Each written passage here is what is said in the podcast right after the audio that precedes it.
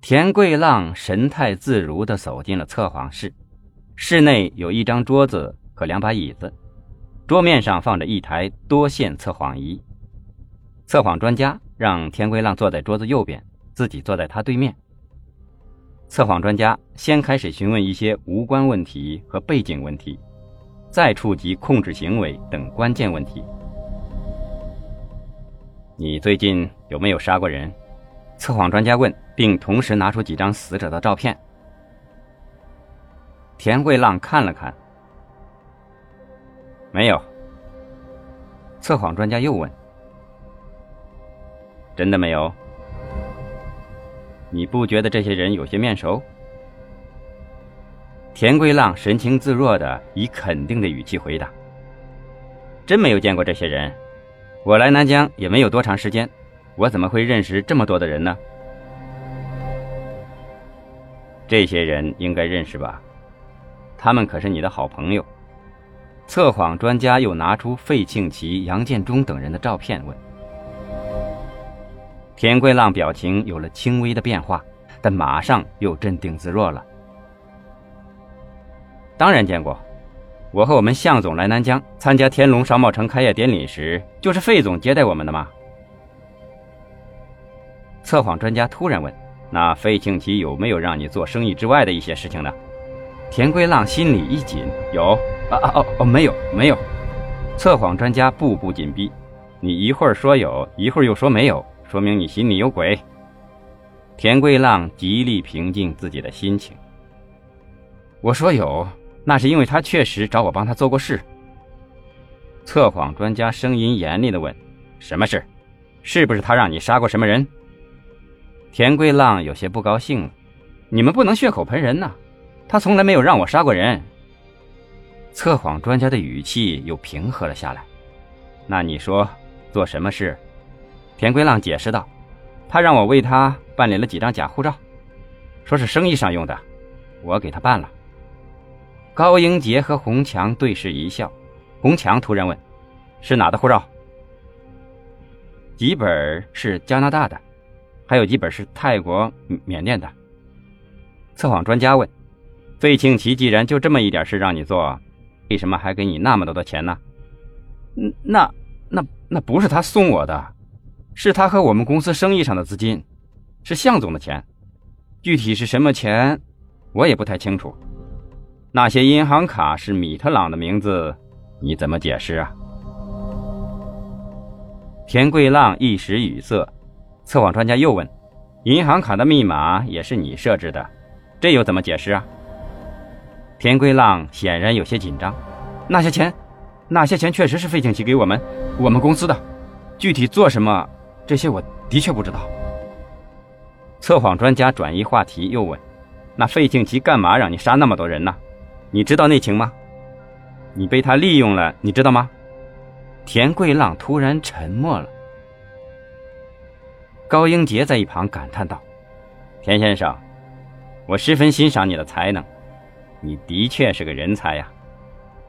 可惜呀。”测谎专家提示道：“你知不知道南疆乞丐失踪案的情况？”“不，不知道。”测谎专家又问：“那南疆市南湖区建国路花苑小区八栋六单元二零二室一家人全部被害，你应该知道吧？”田归浪额头上冒出了细细的汗珠子。不不不知道，我说过，我从没有杀过人，我是清白的。洪强提醒道：“田先生，我听说你为人非常的豪爽，也很有哥们义气，可今天你的表现和你的这些性格不符嘛？”田桂浪沉默了。测谎专家又开始了新一轮的问题测试。测谎仪上记录笔忽快忽慢地上下移动，记录纸画出了一条条犹如心电图的曲线。测谎人员每问一个问题，眼睛都盯着上下颤动着的记录笔，记录这些反应。测谎经过了三个多小时才结束。田归浪被带离后，等候已久的高英杰和洪强迫不及待地问测谎人员。他有没有说谎的迹象啊？专家指着记录纸上的曲线解释道：“啊，不论是主次要相关问题，他都有说谎的迹象。那这表示他是在说实话吗？洪强问道。有这个可能，这种测谎反应是属于过度正常的表现结果。他在每一个敏感的问题上思考时都异常的细致，有时表现出了紧张。测谎专家认真看了看最后几页测试纸，又分析说，在他回答的每一个问题里，越到最后，越表明他的思维非常的吃力。这表明，为了不说漏嘴，他的大脑很是疲劳了。这是为了证明他自己没有说谎的结果。高英杰兴奋地说：“看来我们这次测试的预期效果是达到了。”洪强叹息一声：“高老啊，这么说，突击审讯田归浪的时间到了，咱们不能让他有喘气的机会啊！连夜突审，跟他打疲劳战。”高英杰点点头，但若有所思地说：“不过，眼下咱们的任务相当的艰巨。”从田归浪刚才透露的信息看，费庆奇是一个关键的人物。他现在手上有那么多的护照，如果他听到什么风声，随时都有出逃的可能啊！洪强说道：“这个老狐狸不会又抢在咱们前面吧？”高英杰连忙喊道：“洪处，那你快通知宋继明同志，让他马上派人控制范守业。从田归浪嘴里露出的这些信息，范守业应该知道不少。”可我听刘厅长说，他已经通知南江市委了，准备对范守业实施双规。可是，在这个节骨眼上，南江的天龙商贸城突发大火，引发了一幢大楼的坍塌。与此同时，宋继明同志的夫人在手术后被人暗害了。现在南江市的领导都还在救灾呢。我估计，目前范守业还没时间和精力去反思自己的事吧。高英杰听完很吃惊。许久的摇摇头。据我了解，范守业已经感觉到了我们什么事都隐瞒他，所以我们早做准备不为过呀。这事儿你抓紧向刘厅长汇报。